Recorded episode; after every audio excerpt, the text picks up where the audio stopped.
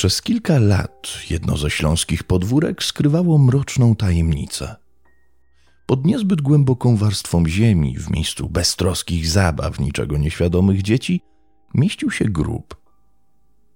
Przydomowy cmentarz splótł w sobie tragiczne losy dwóch rodzin. Marek i Jan mieszkali w rybnickiej dzielnicy Kamień. Budynek, który zajmowali, nie wyróżniał się niczym szczególnym spośród pozostałych. Od zwykły dom jednorodzinny, jakich wiele w okolicy. Niestety jego stan był coraz gorszy, a żaden z braci nie miał pieniędzy, by sfinansować generalny remont. Jan żył z niewielkiej emerytury, z której ledwo wiązał koniec z końcem. Marek od kilku lat był bezrobotny i pobierał zasiłek z mopsu. Z początku trudno było mu przyzwyczaić się do nowej sytuacji.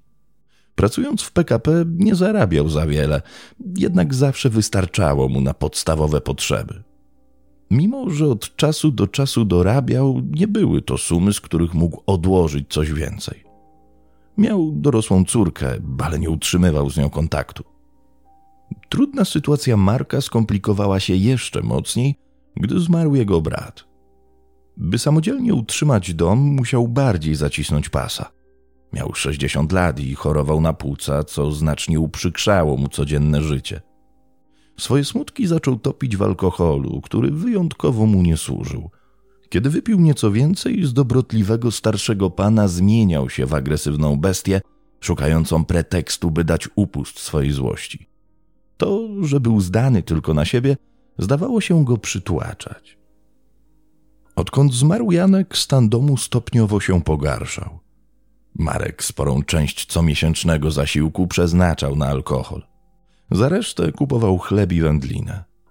Tak mijał miesiąc za miesiącem. Marek wiedział, że musi coś zrobić, by polepszyć swoją sytuację. Myśl, która od dawna kiełkowała w jego głowie, w czyn przekuł na początku 2010 roku, gdy podsunął układ pewnej parze z dziećmi.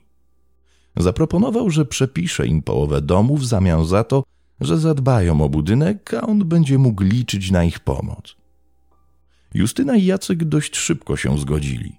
Byli młodzi i ciągle na dorobku, poza tym mieszkanie w bloku nieco ich męczyło. Gdy nadarzyła się okazja, by blokowisko zamienić na domek z podwórkiem na spokojnym osiedlu, nie wahali się długo. Kobieta już znała Marka. Przez jakiś czas mieszkała w domu braci ze swoim ówczesnym mężem i dziećmi. Wiedziała, że mężczyzna ma swoje wady, jednak uznała, że warto dać sobie drugą szansę i że na pewno się z nim dogada. Spisali umowę, która miała regulować prawa i obowiązki obu stron żyjących pod jednym dachem, po czym Justyna wraz z nowym partnerem i dziećmi wprowadziła się do lokalu. Para szybko przekonała się, że początkowa wizja sielanki nie odpowiada rzeczywistości. Przede wszystkim czekały ich spore wydatki. Wiedzieli, że dom wymaga remontu, jednak nie zdawali sobie sprawy, z jak dużymi kosztami się to wiąże. Część, w której zamieszkali, była bardzo wysłużona. Podłogi i ściany potrzebowały renowacji, meble wymiany, a zwarcie w przestarzałej instalacji elektrycznej mogło skończyć się pożarem. Co gorsza, fragment domu na własność mieli otrzymać dopiero po śmierci Marka w zamian za zapewnienie mu dożywotniej opieki. Choć Jacek pracował za granicą, na budowie w Austrii i w czeskiej kopalni, nie mieli dużych oszczędności. By pokryć koszty remontu, potrzebowali zastrzyku sporej gotówki. Skąd ją wzięli? Być może sprzedali mieszkanie albo zaciągnęli kredyt. Do końca nie wiadomo. Komfortowe warunki stały się dla nich priorytetem, tym bardziej, że nastoletni Maciek był niepełnosprawny, chorował na porażenie mózgowe. Mimo, że Marek miał połowę domu dla siebie, prawdopodobnie potrzebował więcej prywatności, dlatego przeprowadził się do pomieszczenia gospodarczego na podwórku. Ten budynek na zewnątrz i w środku również był zaniedbany, jednak znajdowało się w nim wszystko, co potrzebne, między innymi prowizoryczna łazienka oraz kuchnia. Mimo braku różnych wygód, Markowi w przybudówce mieszkało się tak dobrze, że nie chciał on wrócić do domu nawet już po jego remoncie. Relacje gospodarza, Justyny i Jacka były coraz lepsze. Marek przychodził do nich na kawę lub herbatę, a niekiedy nawet na obiad. Razem spędzali święta. Niestety po pewnym czasie beztroską atmosferę burzyły coraz częstsze kłótnie właściciela domu i Jacka. Według Justyny dochodziło do nich wówczas, gdy Marek zaczął częściej zaglądać do kieliszka. Mimo, że zawsze lubił sobie wypić, po kilku miesiącach wspólnego mieszkania potrafił nie rozstawać się z butelką. Gdy wpadł w alkoholowy cuk, awanturował się niemal o wszystko, agresję wyładowywał nawet na chorym Maćku, który traktował go jak dziadka. Pewnego dnia, gdy dzieci przebywały na podwórku, przyszedł tam również podchmielony Marek. Krzyczał w pijackim amoku, co szczególnie źle znosił bardzo wrażliwy nastolatek. Niedługo potem przeprosił za to, co zrobił, a na ugodę zaproponował piwo. Mimo przeprosin, ten incydent na dobre podzielił parę i Marka. Choć był to pierwszy poważny sygnał ostrzegawczy, rodzina nie zamierzała się wyprowadzić. Na remont domu para przeznaczyła prawie wszystkie swoje oszczędności, a nieruchomość formalnie nie była w ich rękach. Mieszkali wspólnie w nadziei, że Marek przestanie pić i się uspokoi, lecz ten raczej nie zamierzał rezygnować z dotychczasowych uciech. Nagle Marek zniknął. Do tej pory Justyna często widziała go, jak chodził po podwórku lub okolicy, jednak od kilku dni nie było po nim śladu. Poszła do piwnicy i komórki gospodarczej, w której mieszkał mężczyzna, ale oprócz śmieci walających się po kątach nie było tam nikogo. Zaniepokojona powiedziała o tym Jackowi. Ten stwierdził, że nie wie, gdzie jest Marek. Zasugerował, że być może wyjechał na Mazury albo do pracy za granicę. To nieco uspokoiło Justynę.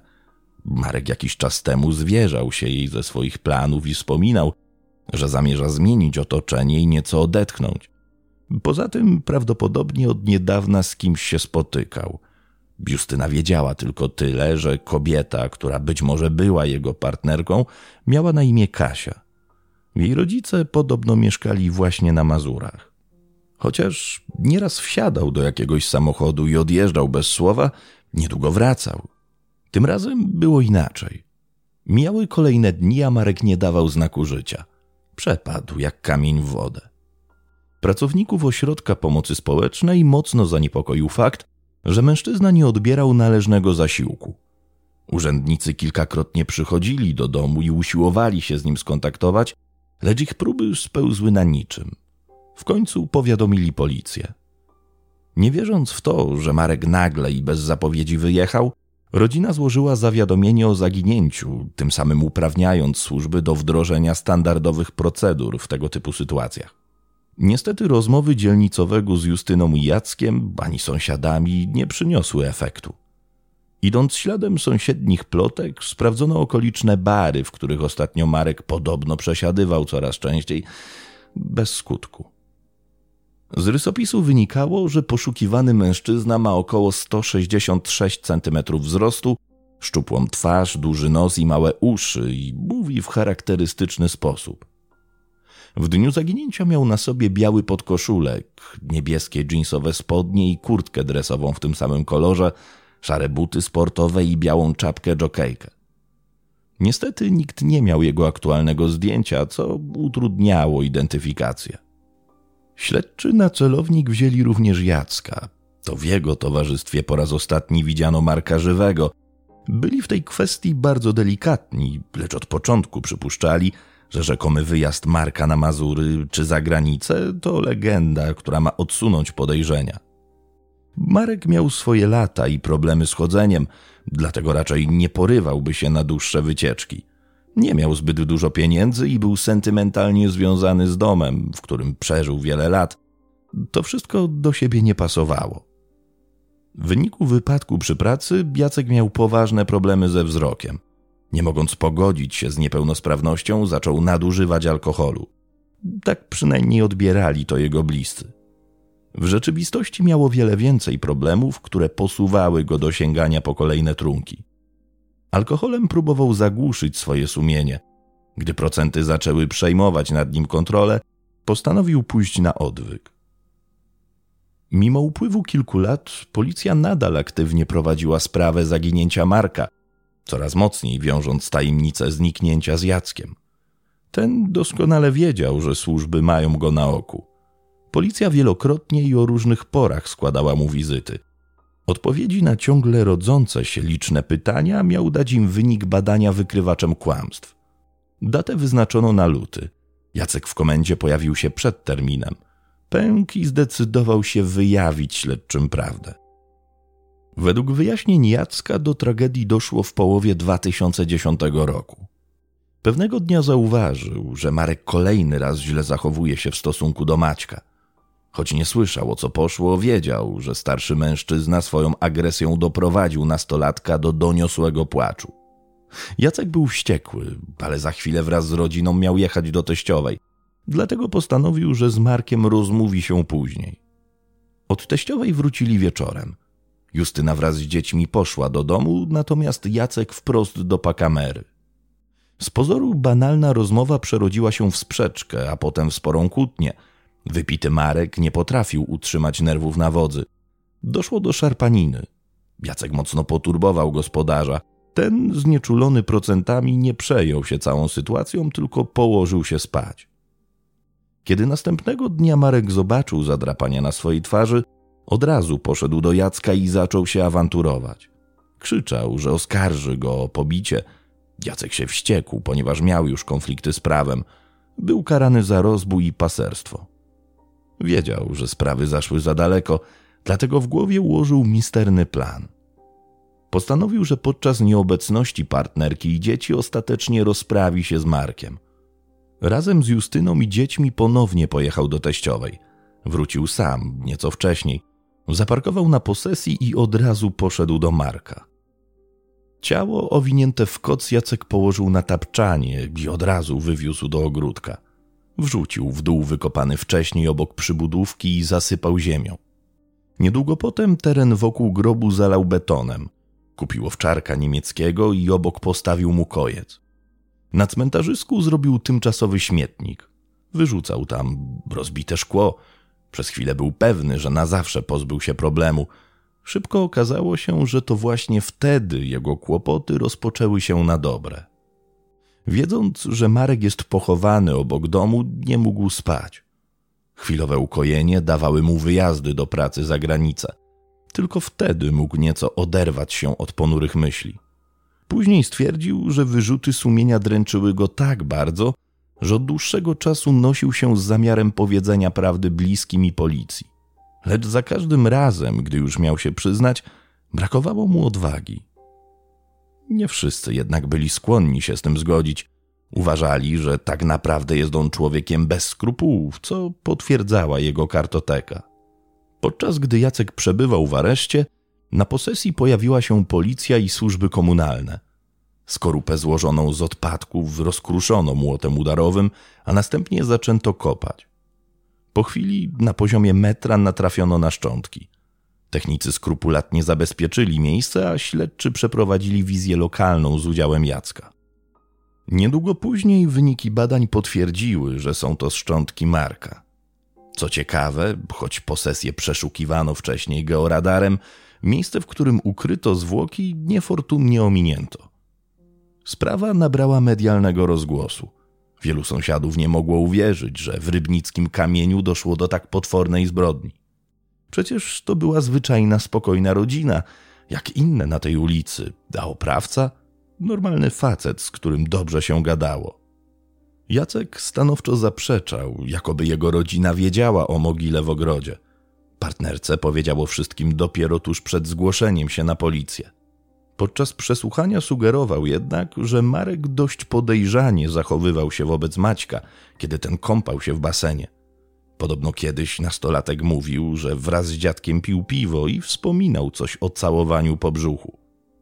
Mimo, że śledczy podjęli ten wątek, nie udowodniono, aby starszy mężczyzna miał niewłaściwe skłonności wobec dzieci. Funkcjonariusze w trakcie weryfikacji tak poważnych oskarżeń musieli być bardzo ostrożni. Zdawali sobie sprawę, że Jacek może chwytać się wszystkiego, by tylko umniejszyć swoją winę. Kilka miesięcy później ruszył proces, w którym w rolę oskarżyciela posiłkowego wcieliła się córka zamordowanego. Choć jej kontakt z ojcem był ograniczony i chłodny, stwierdziła, że sugerowanie, że miał on patologiczne sympatie wobec chłopaka, jest dużym nadużyciem. Mimo to obrońca Jacka stale argumentował, że jego klient dopuścił się czynu pod wpływem silnych emocji, u podłoża których leżały właśnie chorobliwe upodobania Marka. Sąd wziął pod uwagę fakt, że Jacek był karany, lecz uwzględnił również długotrwałe złe zachowanie Marka w stosunku do rodziny. Wyrok zapadł w listopadzie 2017 roku. Jacka Z skazano na 15 lat pozbawienia wolności, a na poczet kary zaliczono mu okres aresztu. Choć prokurator wnioskował o 25 lat więzienia, po zapoznaniu się z sądowym uzasadnieniem wyroku uznał, że kara jest adekwatna do popełnionego czynu. Justyna wraz z dziećmi wyprowadziła się z domu.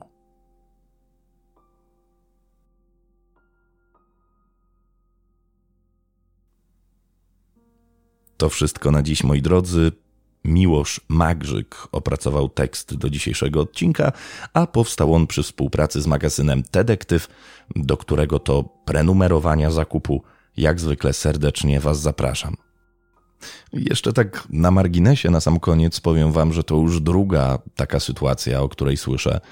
Ta jest oczywiście ze Śląska, natomiast ja doskonale pamiętam sytuację z Krakowa, gdzie również był podobny układ, jeśli chodzi o mieszkanie w zamian za jakąś tam pomoc i w tym przypadku, który ja znam z Krakowa, czyli z miasta, w którym się urodziłem, no niestety również nie skończyło się to dobrze i ktoś stracił życie. Pozdrawiam Was gorąco raz jeszcze i do usłyszenia niebawem.